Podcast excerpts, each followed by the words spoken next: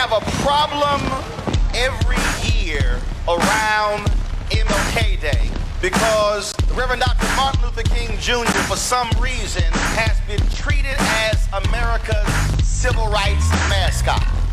On this day, you'll have folks who would have never in their life marched with, agreed with, voted with anything he believed in. One of the biggest bigots in the United States Congress, he had the audacity to send out a Doctor King quote. The march has begun. Every day we rock. Hi, and welcome to another edition of On Another Level. I'm your host and the producer, Sharon Eaton Hinton. I have, as always, amazing guests here that hopefully bring your consciousness and your information to another level so that you do something. Like, this is not entertainment television. Hopefully we're entertaining and you don't change the channel.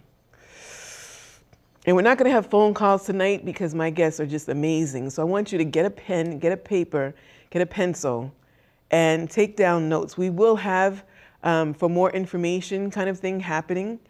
And my guests, well, you just have to come back right after this. Don't go anywhere. This is about HEAL, Health Equity Advocacy and Leadership, on another level.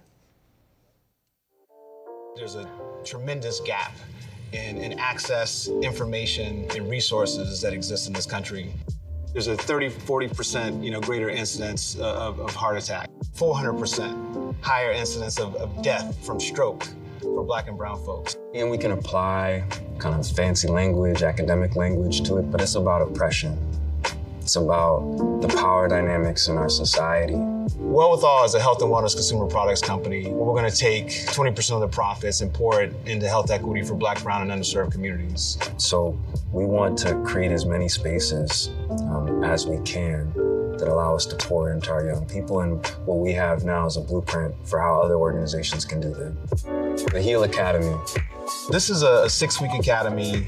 We're investing in the lives of Black and brown youth.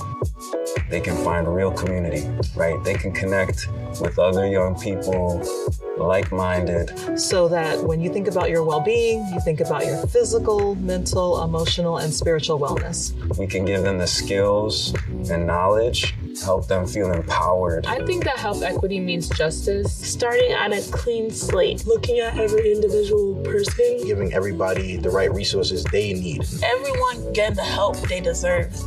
We're starting one community at a time. We're starting one person at a time. This is why Well With All exists.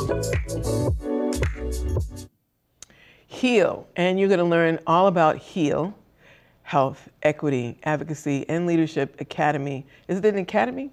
Yep. It's an academy. So that was my guest, Michael Holliday, who is the lead instructor at HEAL, and also my other guest, who I didn't know I know her. I knew her. Like, I've known her forever, Doctor Gail, well, Queen, can I call you Queen Gail? I'll take that too. Queen Gail, okay, Crum Swaby. She's the president at New Generations Consultants and Associates, and she's an associate professor at Springfield College, where I, where I used to teach for over two decades, good God. Boston is a big town, and if you're doing anything mm-hmm. here, you're gonna find wonderful and fantastic people, and I like my people, people of color, welcome. Thank you. Um, I, I, you know, I just wanna jump into it. Michael and I talked on the phone. We could talk a dog off a meat wagon, I swear. And so I said, well, the show is an hour. We've already talked for an hour and a half. Mm. But so we want to get into HEAL. We want to get into what you do in terms of healing, Doctor. Uh, should I just say Doctor Swaby or the whole? You can just say Gail. Doctor Gail is fine, or Gail. I'll take that. I'll take Queen Gail, like you said I earlier. Like Queen. All right. King Gail Crum Swaby. Ooh. It's got a ring to it, you know? So that means you must be a king, King Holiday. Yes. Ooh, even that got a ring I could, to I, it. Ooh, we just worked that one. We're going to do that one. That's me. So, so I want to learn about what you actually do. Now, Michael, you and I met, um, Divine Meeting, in the doorway to the Dimick Center. Yep. And you had a book that I was looking at that you gave me. Thank you. And uh, thank you very much. And I did read it. It's an elementary book. But you and I connected around the recent um, Pathways to Reentry conference that was held at Northeastern University between the Office of Returning Citizens and Northeastern University College of Criminal Justice. Yep. And uh, so, but the work that you do is actually The young people, thank you, by the way, and I will tell you again, his young people that came to volunteer were absolutely fantastic. Teenagers, wonderful. And they came, and you volunteered these young people, and they stayed the whole day, and they did a wonderful job. Um, and then you and I have been talking about the work that you're doing with the young people, and so we want to, later on in the show, talk about the summer program that's coming up. But I also want to talk to you, and I'm going to get to you, Doctor Doctor Swaby, because the work that you're doing on the eve of, or the cusp of, because we're not on the eve of, a couple of holidays. You've got Thanksgiving. The Native American me says Thanks-taking. Mm-hmm. And we celebrate the day of mourning on Thursday in Plymouth.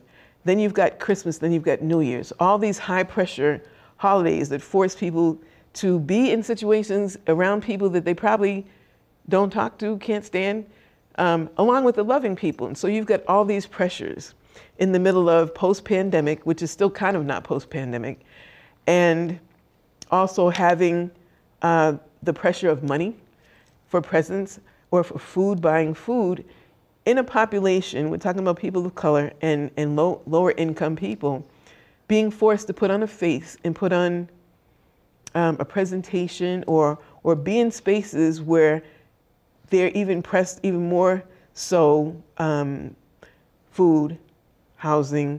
I mean, if you've met, if you've lost people right before the holidays and all these other things on top of the trauma and mental health issues that black folks, black people already have. Mm-hmm. So I want to talk about you because you're a teacher. We're all teachers, we're all professors and stuff here. We're all teachers. What brought you to this work? You and I talked about it, but I want to know about both of you. What brought you to this work and why do you stay here? Why is it important? Got you. Um, so honestly, my grandmother, like, I hope she's watching right now because she didn't expect me to say it, but my grandmother. Um, growing up, I was raised by my grandparents. Um, both of my parents had trouble with substance abuse and other mental health issues. And I grew up silent. Mm. I grew up silent. Like, literally, I would watch what was going on around me and I would just try to make sense of it. But as I got older and older, the person who made sense of it for me was my grandmother. Uh, and ever since, she pushed me to go to college back when I was eighteen. I just went all the way up from there. Um, I went to Hamilton College. I learned more about black history um, because, as you know, public school doesn't do a great job oh my. of teaching us our history. But I went to school and I learned more about black history. And then after that, I learned policy was my way. Um, and after I learned that, immediately I went to grad school uh, at N Y U and learned educational leadership, politics, and advocacy. And I focused on education policy. And everything I wanted to do there was support young black boys, straight up. I wanted to support people who look like me, who may have gone through what I've gone through, or people who grew up silent, but mm. like understood the struggle. Silent. Talk a little bit more about the silence as a black male. I didn't really get too many options or opportunities to do exactly what I wanted to do growing up. It was always dictated by what we were going through, the circumstances that we had. And my grandmother was a preacher mm. my whole childhood. And watching her, she probably never thought I actually paid attention, but I did. All she did was encourage. All she did was make people believe that through prayer, anything can happen. And that is exactly what we lived on in our household, was prayer. Um, and everything I learned from her really just encouraged me to want to make a change. Mm. I didn't know how big it could be. I didn't know where I could do it, but I knew I wanted to do it. Mm. And then you go to these small liberal arts colleges and they make you believe you can change the world. And I ran with it, literally. Um, so after that, and after going to grad school, my focus then switched to getting into educational spaces in the community and just helping people who may not understand that they need help, who may not know how to speak about their struggle, or just seeing people who aren't seen. Mm. And I made sure that like everybody understood, I'm here for you till the end, it doesn't matter. So within this program, that was my focus, was seeing every single student there. We would stop a whole day of curriculum just to make sure everybody felt heard. And sometimes that was everything anybody needed to learn. Wow. And then the program is called? HEAL. Health Equity Advocacy and Leadership. And what does it do, the program itself? So it literally builds community health workers, but not just any community health workers, conscious ones, ones who understand mental health, ones who know how to look at someone and understand how to listen to them, straight up, and just hearing people in the community. And the video you just watched, we heard so many different statistics about health in Boston. We focused on those same statistics every single day. And I helped people understand that this is systemic. Mm. Racism, racism is important, mm. and you need to understand it from as young as possible. And it's on purpose. Yes, it You're is. Not crazy. The circumstances are crazy. You're reacting to a crazy situation. Doctor Gail, Queen Gail Crum Swaby, yeah. my sister from another mister. Yeah. Uh, now you have been doing, when I, I read the the bio, which I've known you for a while, but I didn't know all that, right? Yeah. And so you help entrepreneurs.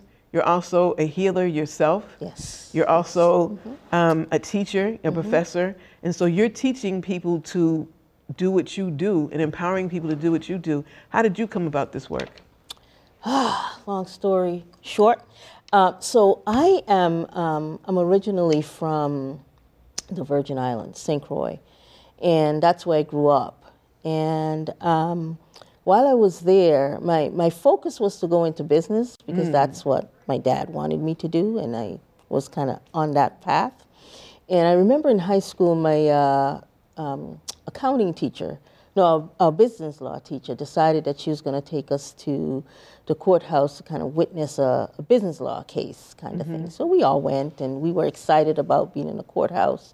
And we walked in there, and we were sitting down. We were waiting for everything to start, and the bailiff comes in, and he introduces the uh, judge. And then um, as we're sitting there, the judge says, well, now this is a case of, you know, the, the Commonwealth of the Virgin Islands versus the Mendez family. And I'm like, hmm, what did this Mendez family do as it relates to business law? So I'm sitting there, and I'm kind of waiting. And as I'm sitting there, I'm waiting, and after which the, the defending attorney gets up, and he's defending this husband and wife who are sitting there, and they're talking about the fact that these parents were had physically abused their children. Mm. And I'm sitting there, and I'm thinking to myself, what does this have to do with business, business law, right. right? So I'm sitting there, and I'm listening, and um, then the judge kind of paused for a bit, and he says, oh, I just wanted to make note that the kids are here in the courtroom, and they're sitting to the back with the social worker. And I've never heard of a social worker before, didn't know what they did. So I looked back, and she was playing with these kids. And I was like, hmm, I want to do that. And that's all I said to myself. I want to do that. I want to play with kids. Oh, wow. And I was on the path of becoming a social worker and working with um, kids. And so I went to, uh, after I graduated high school, I shifted my, my degree in terms of what I wanted to do. Initially, like I said, I wanted to do business. My father was not very happy with that. You know, he was like, why would you want to get into a profession where you're going to mind other people's business? Ooh. And my thoughts were, hmm, I'm not there to mind other people's business, but he wasn't happy with it. But I went along with it anyway and continued on that path. And um, I realized when I got to college, um, I went to an H B C U in Alabama, and I realized that when I got there, that that's the path I really wanted to stay on, just mm. by taking the first two or three courses, because in my freshman year, they had you take an introduction to social work class. And I was like, I really want to do this. Mm. And that's what led me on the path of where I wanted, what I wanted to do.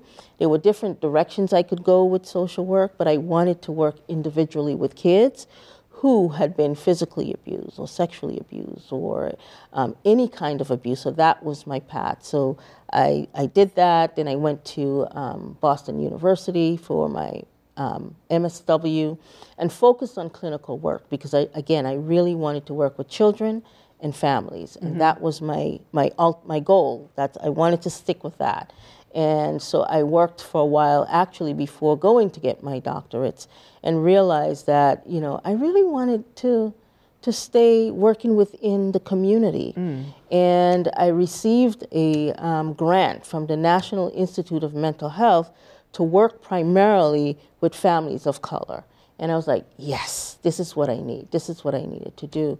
And um, so that's what really led me to be in this work, and I would never turn back and do anything differently. And I always tell this story, this joke, in terms of, you know, whenever I went back home to visit, and my father would tell folks, because I was the first generation, you know, college student to go mm-hmm. to college, so he was happy, he was proud. And folks would say, oh, your dad tells us that you're in college and you're studying business. And I'm like, no. Not studying business, I'm studying social work. But they didn't pay any mind with that. And every time I saw someone, oh, your dad says you're studying social work, studying um, business. So after a while, I figured out what to say. Mm. When folks says, your dad says you're studying um, business, I said, yes, I'm in the business of social work. Oh. And that took care of it. Right? So I just kind of continued saying that. But I knew that that was my path. I really wanted to stay doing mental health, mm-hmm. clinical work, working with families. Now, here's a question I have for both of you. You came from a country, primarily people of color. Yes. And both of you have experiences in black spaces, H B C Us, down south. Massachusetts, Mississippi is up south, right? So, seriously, how, what is the advantage or disadvantages that you've seen from coming, okay, so I know when I come from Boston and go down to Atlanta, something like that, I feel like I'm home. Mm-hmm. Like I feel safer. Although there's some dangerous places in Atlanta amongst our people, right?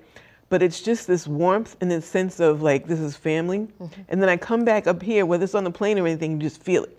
I mean, anybody who comes from another state says the same thing. I mean, Michael Shea, he was a comedian. He says, you know, Boston's the most racist place. But you can feel it. Um, as a person of color, my daughter and I went to a wedding in Atlanta, and we were like, yeah, black folks live in large, man. That's your house?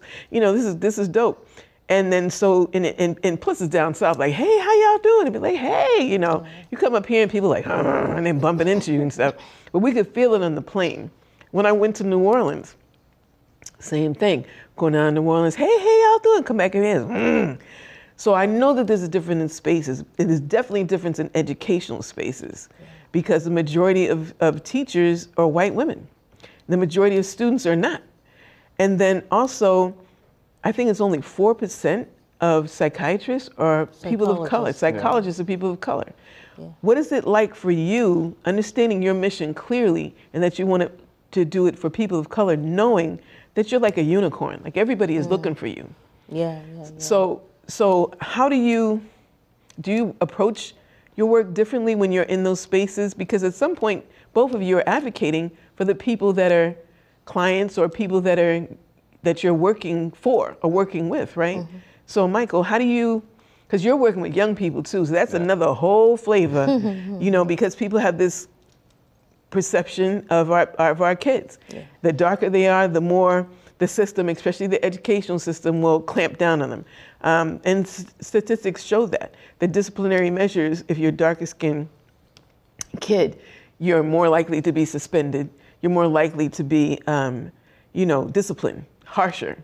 So how do you how do you approach your um, students and help them to navigate that, knowing the reality of that without trying to crush them? Do you know what I'm saying? Because yep. you've been through it and you know the difference between being down there and being up here. How do you present that? How do you do it? And then how do you present that to your students?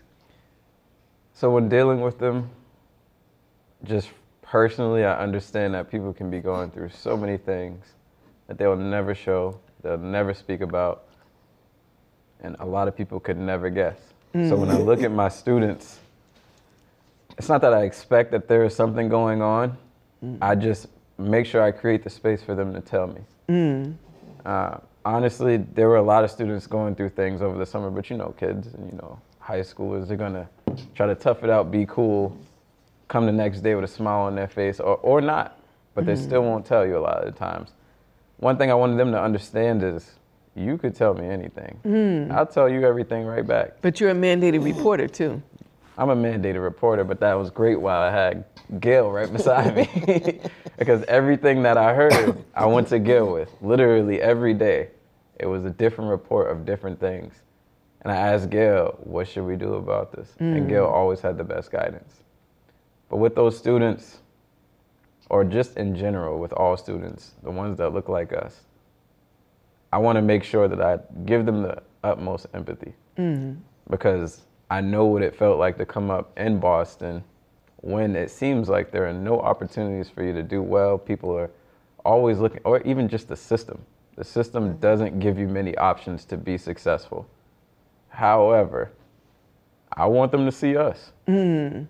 And that's why we brought so many different, like, big names to that program, big black names to that program, for them to see that it's all possible. Mm. Everything's possible. It's going to be hard. That was going to, that was the biggest lesson of the summer, is none of this was easy. Not for any of us. How many young people did you have? I had twenty. Wow. Yeah. And the ages were? So about fourteen of them were tenth to twelfth grade, so sixteen to eighteen. Wow. And then six of them were nineteen to twenty-five. Wow. Yeah. And they was, were they still in high school, or were they out of high school? The six that were older were out of high school. We had one who had been in the military. We had four or five that, well, no, we had two that graduated from college, and then three who were still in. So, I, you know, I, I just was thinking about the times as a teacher and being the only black teacher there, and and my kids looking to me for guidance and dealing with some stuff that's openly racist, like blatantly, right? Yep. And and I'll give you an example. Uh, one of the teachers was teaching um, social studies, and said to a class of, there wasn't one white student in there, black and brown students, um, how did America, we're going to talk about the golden age, how did America gain its wealth, and don't say slavery, that's the wrong answer. I'm the teacher sitting in there, and I'm trying to get my face like, and it was like all the students, one, two, three, and turned around and looked at me, and I had to put the book up, because I'm sitting there, and and it was a, a very um, toxic environment, so I'm trying to keep my job in the middle of um, teaching these kids. And so for me to navigate it, I had to find spaces where they could get to me, but um, didn't seem like a threat to the white teachers and the administrators. Um, and that's another whole story. I'll probably write a book about it and charge thirty-four dollars and ninety-five cents. But but I remember, and then I remember sitting there in the class, and you know, they had this behavioral system which was like Machiavellian. It was really crazy. Yeah. And um, the white teacher turned into one of the students saying, fix your face. Black male mm. student, fix your face. And I'm looking at him, and I'm looking at her, and it's like, what's wrong with his face? He looks like this all the time. But that kind of stuff, mm-hmm. you know, mm-hmm. uh, and, and at the drop of a hat, uh, automatic detentions and suspensions and stuff. And I'm like, and then the kids are coming to me, the young people, because they were teenagers, um, and they would be mad if I called them kids, um, would tell me what's going on in their house. My father just went to prison, mm. or my mother just had an overdose, or, you know, and, and, and so I was teaching eighth grade. So one of the students, um, I think if you, you connect with these students, like, you never get rid of them. Mm-hmm. You just don't. Um, I have two students coming over to my house on Thanksgiving who are now forty, but I've known them mm. since they were eighteen, right? It's like they're family now. But one of them I met on a college campus, who had heard about me from other students who were actually assigned to me. And he had his serious traumatic stuff in his, his mother tried to commit suicide. And so he's talking to his classmates, and they're saying, you need to go see Professor Hinton. Mm-hmm. I'm not a psychologist, I'm not a psychiatrist. And I know on that college campus, they did not have you there, but my job is saying, I've got to do something about it, and walk them across campus, not knowing if they're gonna get the help that they need, right? And then, so the support system that you guys have is is key. It's it's absolutely um, essential. But I've been in spaces where you don't have that, where you can turn around and look at somebody and say, you know, you got my back, what can we do? Bum, bum, bum. But you still have to navigate that and try to keep your job and try mm-hmm. to stay in their presence. I mean, I literally, the, so the girls would come up to me, the guys would come up to me, because I'm in the hallway and I'm like, hey, come on, man, it's Monday. Mm-hmm. Why you look so mean? Come mm-hmm. on, what's up, Heisman? Come on, let me see that beautiful black smile. Mm-hmm. Come on, come on. And so of course they want to be around me. And then I said, but you got to get a hall pass, because I'm thinking about the system and how the structure is to try to divide us. And then a white teacher literally told two of these students who were trying to do it and work in the system get a hall pass. Oh, she's, she's, you know, I'm not giving you a pass anymore to talk to her. Right? And so, and we talked earlier, I'm gonna put this on record that Michael has asked me to help him build his school. Yep. Because we have to. Mm-hmm. Have these systems that support us as educators, because we're getting hit too. And so how do you show up and be, I mean, I lost count of how many times I had to remove myself and go in the bathroom and cry, put back on my makeup and come back out and say, hi. So how do you stay healthy? How do you stay healthy? Because basically people are telling you all this stuff, mm-hmm. and help me with this. Doctor Gail, Queen Gail. Yeah, so just going back to, uh, you know, something that you talked about with Mike about, you know, the approach. And one of the things is that our approach, my approach, or our approach have to be different from the white ideology that I was taught in school, right? Because within, you know, mental health, psychology, many of the things we learn comes from a place of white supremacy, white ideology. Colonialism, yep. Colonialism, all of that. And I had to relearn a lot of things. Um, when I meet with young people, when I meet with their families, my response, my reproach, approach had to be very different from what I learned in the classroom and what I learned in the books. And that's how I... my approach to work to teaching now mm. really is, because one of the things is that I realize that I have to teach and do my approach from a historical place mm. rather than, and when I say historical in terms of, you know, how we were treated, um, what we have and had and was taken from us, and how do we go about uh, making sure that we teach our kids and teach our young people that they are kings and queens, because they came from kings and queens prior to being, you know, transported to this country. I always say that we were displaced, misplaced, and replaced, mm. right? So it's so important for us to make sure that our approach, my approach, is very different when I'm working with families. What do I do to take care of myself? I make sure, I, I love to walk in the mornings, so I try to get a walk in every morning. I try to make sure, I love music, I love to dance. My kids say I can't, but I love to dance. Um, I love Oops. to move, right, right. So, I mean, Dang. yeah, so those are ways in which I take care of myself, and always pay attention to, you know, if I'm breathing correctly, if I'm doing all the right things. And when I say the right things, I mean the right things for me, mm-hmm. because not what works for me is going to work for someone else. The eating right and just basically eating self-care. Right, absolutely, absolutely. And more so self-preservation, I mm. call it. You know, how do I preserve, you know, my well-being? How do I preserve my mind, my body, my spirit, my heart, all of that?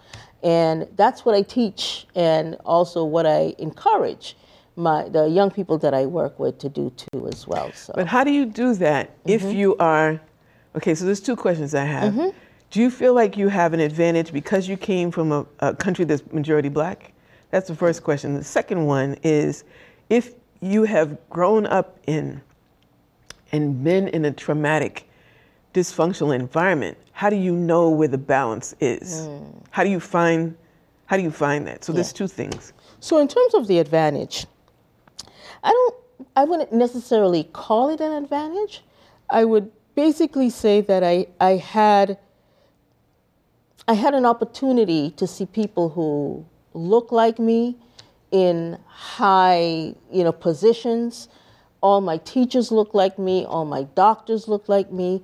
So is it an advantage?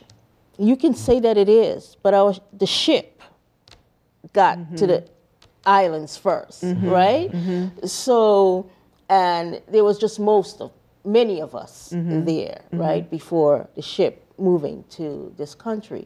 So, is it an advantage? I wouldn't necessarily say it's an advantage, because once we get to this country, that advantage gets mm. turned around. Yeah.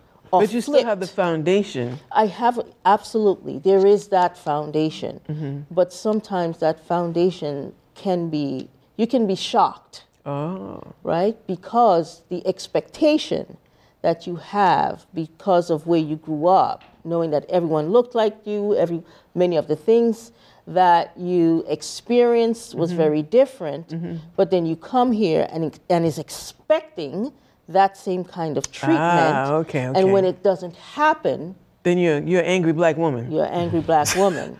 Right? Got it. So, um, yeah. so um, I'm not an angry black woman. I'm actually really ecstatic. I'm excited. There you go. And I know yeah. that this is part one. It's going to be part two. Michael and I have already discussed this way before this program because there's so much wealth of knowledge and wisdom, and we only have a certain amount of time. And we have to take a break, but don't go anywhere because this is more information to bring you to another level because we're on another level. I'm your host, Sharon Hinton. Stay with us.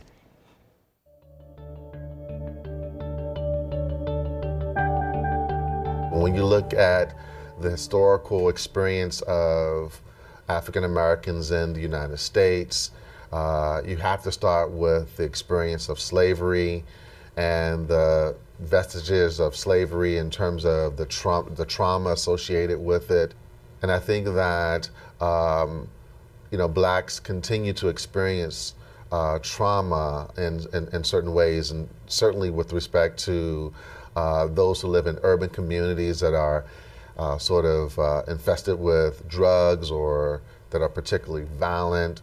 Those are traumatic situations that they experience on a daily basis. Certainly, uh, as we've seen in um, in recent events, interactions with the police can be, again, particularly traumatic. So when you talk about mental illness in the black community, I think you have to begin with the experience of trauma and how trauma continues to abound in, um, in their experiences and in their, in their daily lives. I think that what happens for a lot of individuals is that they suffer in silence um, with respect to having a mental illness. And so what I mean by that, in the greater society, um, there's certainly a lot of stigma associated with mental illness. Um, it's sort of uh, antithetical to the American ethic, which is to, you know, be strong and courageous, to pull yourself up by the bootstrap, to weather the storm, et cetera. I think the second part of that, you know, point is what's happening at the community level or the society level.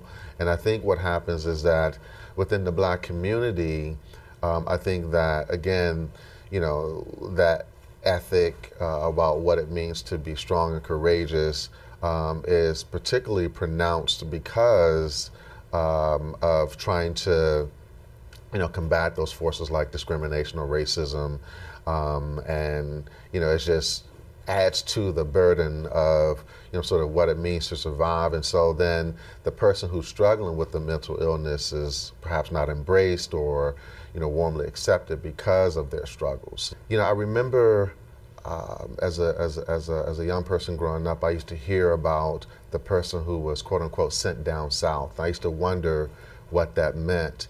And it wasn't until I got older that I became, um, you know, more knowledgeable of the fact that a per- that person was struggling with a mental illness or perhaps substance abuse. From a historical perspective, there's been a lot of emphasis in the black community, particularly in black families, uh, on keeping your problems close to the vest in the home. You don't share what's going on with outsiders. No one can Uh, treat you as best as your family can. You bring all your burdens and your problems to your family.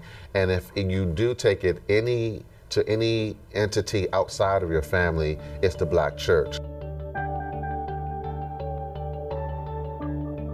The church is really important in the black community. Make no mistake about it.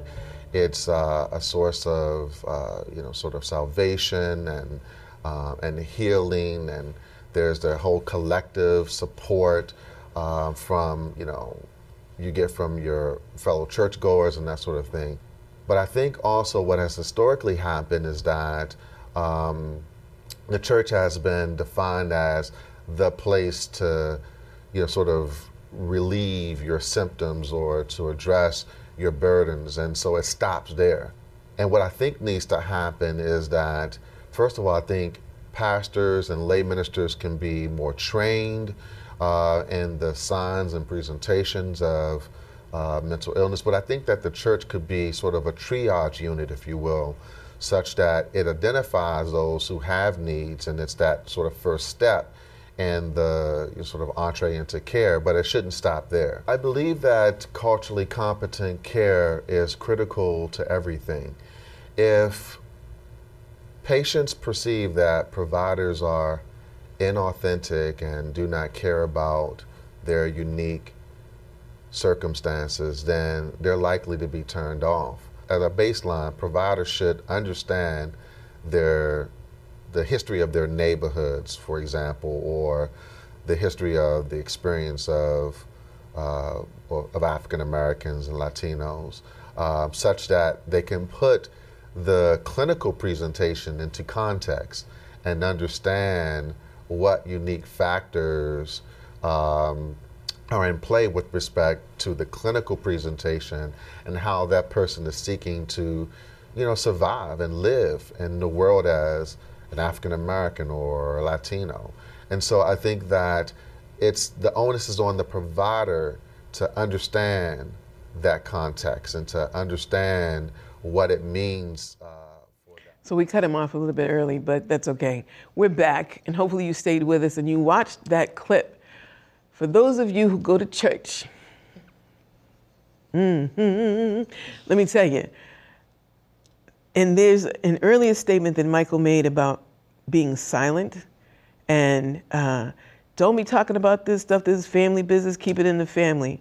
Well, uh, domestic violence, mm. sexual abuse, rape, incest, substance abuse, all this stuff, all the poisons and stuff that's designed to kill us, if we keep it inside there, we'll never get the help that we need. And then this particular speaker talked about Um, bringing it to the Lord and bringing it to Jesus. And, and we were talking during the clip, it's like, why can't you go and bring Jesus with you? Mm-hmm. Or why can't you do both? And so, but there is this, um, and, and that clip talked about the reluctance that Black people in particular have in terms of going to mental health. And so then we have to still talk about the history. This country has a horrible history in terms of using us as guinea pigs. Mm-hmm. Um, most people don't know the first gynecologist Um, was experimenting on Black women with no anesthesia, you know, with no anesthesia, and they were the substitutes for the white women, right? They would just send, oh, you want to do that? Just send my slave. And so he's dissecting people and he's, you know, drilling holes in babies' heads and crap like that.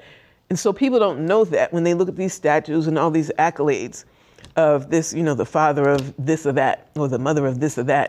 Um, so Black people, you know, and then we talk about the Tuskegee mm-hmm. uh, syphilis experiments, and then the, the uh, history of the penal system, uh, um, sterilizing Black and brown women and Native American women. I mean, so we got receipts on terms of why we don't distrust people. And that also came into play during COVID, when a lot of Black people was like, no, you ain't gonna be experimenting on me. Let me find out what's gonna do. And people are still not vaccinating. By the way, COVID is still out there and it's still killing people. So that being said, um, how do we change the mindset? Um, full disclosure, I see a therapist.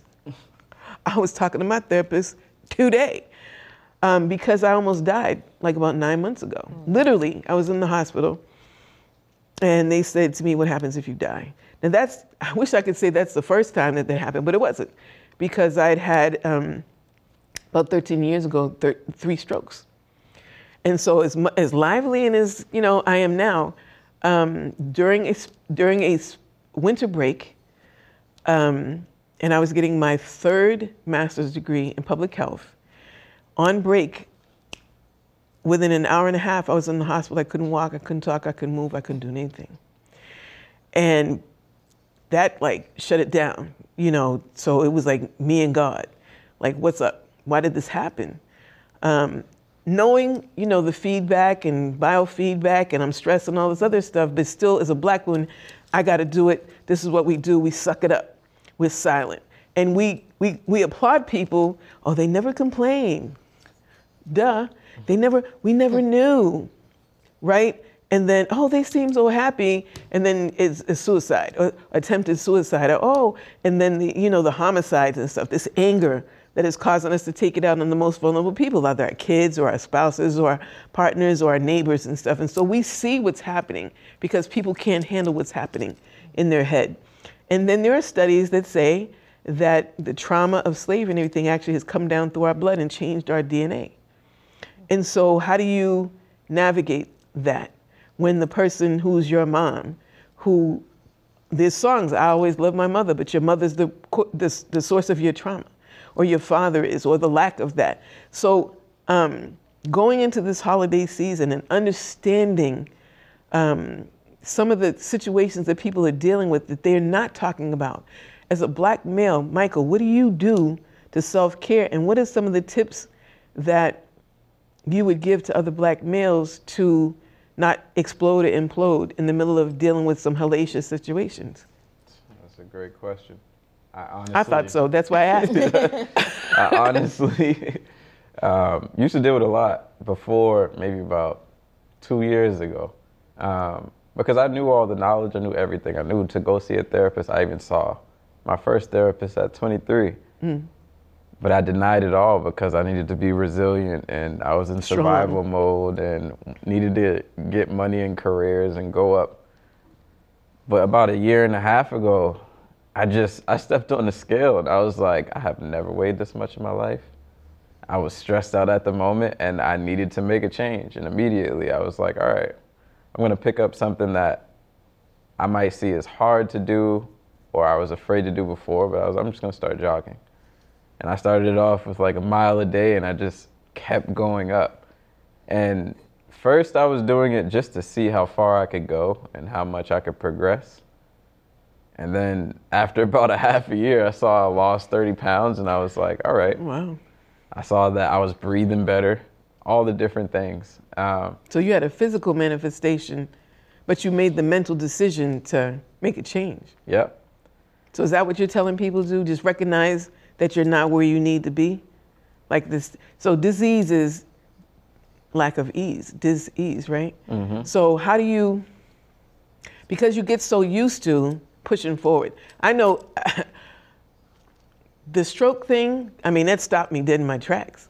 But up until then, I felt like, well, this is what I have to do. Who else is going to do it but me? It's not going to get done unless I do it. I've been more tired at other times. I've been in pain more times. So I, if I got through that, I can get through this. How do you know that that's not where you need to be? Because we become so used to, and so so used to discomfort, disease, pain. How do you recognize that that's not where you need to be? So I'll speak in two different groups. There's one group that knows. They know that they need to make a change in their life. They know how to make the change, and they know the resources, but they don't do it because of whatever stigmas, however they grew up, whatever's going on in their community or around them. And then they're forced to make those changes. And what I'll say to those people are just make the change. Mm. Just make the change, start now, because when you make that change, everything else will start becoming easier, better, more clear. There are other people who just don't have the knowledge, mm.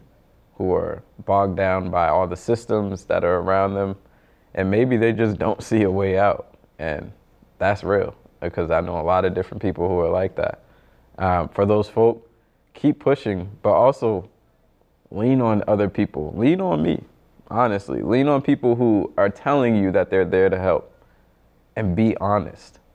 Like, that is one lesson that I've given to a lot of people around me lately is like, don't lie to yourself. Mm. Because we do that so often. Men do that a lot. So oh, I can often. handle it, sucking it up. Just so that we could move forward or support this or support that, whether it be support your family or support the habits. And then we see the increase of drug abuse and substance abuse because they're trying to deaden it, self-medicate, yep. which happens a lot during the holidays, and it's acceptable because everybody's drinking, yep. everybody's smoking. Don't lie to yourself. I, like I, I really feel like people know what that means when they tell themselves that. Don't lie to yourself. You know the truth. Mm. And if you don't know the truth, either something in front of you or physically is gonna show you the truth sooner or later. And make those changes, and not just make the changes like suck your teeth, drag your feet. Make the changes and know that they're going to help you change your own situation. I didn't think like becoming a jogger was going to solve anything, but it did. Mm. Did it physically solve things? Yes. Like mm. my body is completely healthier now, but I didn't know that like those thirty minute, hour and a half runs, all the different things, all the different time running, those were meditation. Mm. Literally. It's just me, the road, and God. Literally. You're breathing, you're focusing on your breathing. If you have music, you're focusing on that music, but you're in your brain, you're in that space. Mm. And whether it be prayer, like I like to pray all the time. I told you my grandmother really embed that within me. And even when I'm running, I pray. I pray to go longer. I pray for everyone around me, all the different things. But like when you're making that change, if it's a conscious change, mm-hmm. your brain will definitely be impacted. Mm. So I remember, well, I had to make a change, right? 'Cause I was in rehab for four and a half months. And so um, depending on total strangers for my life, like I couldn't walk, I couldn't talk, I couldn't move. If somebody didn't come to change the bedpan, I was laying there. Like I, I couldn't feed myself. I couldn't communicate to someone that they were hurting me. And so it, it was me and God. That was it. That period, you know? And so I had to make changes, but I also remember being severely depressed at one point because it was taking so long. Because the, the first stroke I recovered from pretty much in ten days, and they were like, oh, you know, I'm going to send her home. And then boom, boom, two more happened. And I was like, oh, wait a minute, I'm in the hospital and everything is happening. Like, why is this happening? To this day, they still haven't told me why it happened or to keep it happening again. And so eight months ago, nine months ago, when um, I went in the hospital for something else, which, by the way, they still didn't tell me. But you can, like you said, you can kind of tell, but then you want to push forward because maybe you don't feel like you have somebody else, or you're the person everybody else goes to. That's the other thing. You're the person everybody else goes to, and so they think, oh, she'll be fine. She went through that, she'll be fine. And so you don't really have the people to lean on. And I'll say with the exercising, um, they sent me home in a wheelchair, and I was still half paralyzed, but there were free classes at the Roxbury Library, um, adaptive yoga and adaptive Tai Chi. And I literally was in the wheelchair learning how to do Tai Chi and yoga. So Doctor Swaby, what are your tips? We've got about nine minutes, ten minutes facing this. I told you it's going to be part two. Um, for people to look out for during the holiday season or any season to um, be aware of when things are not right. And let's start with that. Yeah, so, you know, I I often say, if you know that, you know, you have family members or friends who would normally do their behaviors or things that they would normally do that would bring bring them to life, so to speak, and you notice that there's a shift, that something different is happening, you know, I would say call call them on check in with them. Right, check in with them on it, right? So, you know, and it could be something as simple as, you know, I know you normally make the sweet potato pie, but you said you're not going to make it this year. What's that? Oh, it could be something innocuous like that. Yeah, right? Absolutely. Something like that, you know, or they normally do a particular thing, but they're not doing it anymore. You know, well, ask them about that, you know, because it could be that they might be getting depressed. It could be there's something else that's going on for them. So those are those are things to look out for. Mm-hmm. And one of the things, you know, going back to this word resilience, sometimes we we we misinterpret what it means, mm. right? We think that resilience means that we are supposed to hold things in and pull ourselves up from the bootstraps and just keep going and don't let anything stop us. But you can't have resilience if you're not able to ask for the help that you need while being resilient. Mm, hold on, right? Stop right there. We got four minutes. What does that look like? Because, and, and I'm thinking about, you know, people, our people are so disconnected and our mm-hmm. families are so fragmented. And I'm thinking there may be someone that says, well, I asked for help. And I'm thinking about when people go through trauma and there are people that come to, oh, if you need something, come come ask me. And then you come ask me and say, oh, can we got to do this right now? Like, we come on, can we, right? So, that resilience, I think we learned through slavery because we had absolutely, to do it. Absolutely, absolutely. But then, yes, yes. So how do you use it but not be crushed by it? Hmm. Ex- excellent question. I thought so. so That's why I asked so, it. Yeah. So, so, So part of that, and I think Mike said it, is is knowing yourself and knowing the people who are going to be there for you. Mm. Sometimes we have support systems that are not really supportive. Right. Right? Or we have tribes that are not very good. They're at war. They're at war, absolutely. And I often say, you know, pay attention to, you know, when you're in the presence of someone and you're feeling some sense of, you know, disruption within your system, within mm. your body, that might be telling you this is not the person you want to be Don't connected with. Mm. Don't ignore it. Check your circle. Check your circle, check yourself, check your internal feelings, what's going on for you, because that can be an indication that whenever you're in the space surrounded by this person, mm-hmm. things happen, and not good things. So in the four minutes we have left, three minutes we have left, how does someone get in touch with you in the HEAL program? Well, you can email me straight up. Can I say it? Yes. My email is m h o l l i d a y zero four at gmail dot com. We're actually going to start our recruitment process again in like a month or two. Um, and we do that specifically for a few reasons. We do it late in the year because there's a lot of people, or high school specifically, the big and um, prestigious programs like to get their students early on mm. in the year. Yeah. And then that leaves a lot of people thinking, oh, there's no opportunities for me. Mm-hmm. And those are the people we want. And how does someone get in touch with you? Miss, the Queen Unicorn right here. Everybody looking for a black psychologist, a black psychiatrist.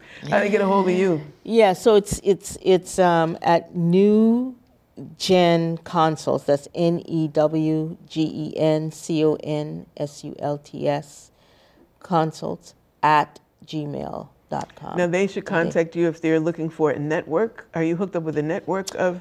I am hooked, hooked up with a network. So if someone is looking for a therapist, I can definitely help them get um, connected. And there's so many other, um, you know, websites out there. They can go through Pure Spark. They can go through Inner Psych. They can find um, therapists. Pure Spark is Nature Deed.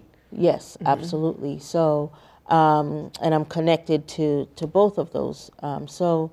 Yes, if someone, you know, is looking for a therapist, I can definitely, you know, connect them to someone or connect them to an organization that might be taking. Now, are you taking um, clients and patients? Not at this present moment. I am actually filled. Yes. Uh, yes. See, that's the problem, right? Uh.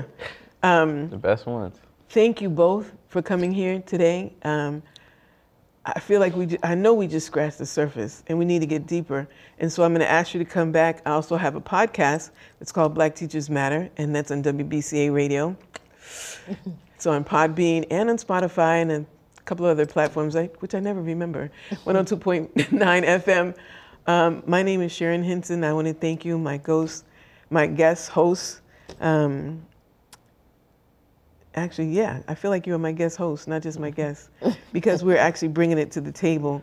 Uh, Michael Holliday, doctor. I'm going to start calling you Doctor Michael Holliday. I don't know there if that's you in go. your future, but I'm going to prophesy that. I'm going to speak that into existence. And you're already a doctor. Uh, but so that's why you're the queen. I'll take that. Queen Gail Swaby. Yes, Crum Swaby. Um, I appreciate you being here in this space. I appreciate you being here in this space. In this holiday, look at your breathing. Check your circle. See how you feel. Are you talking to somebody and all of a sudden you're tense? Mm-hmm. You may have to go get a massage or a cup of tea. But take care of yourselves and each other, and hope to see you back next time on Another Level. God bless you, and God bless you. Thank you. Thank you.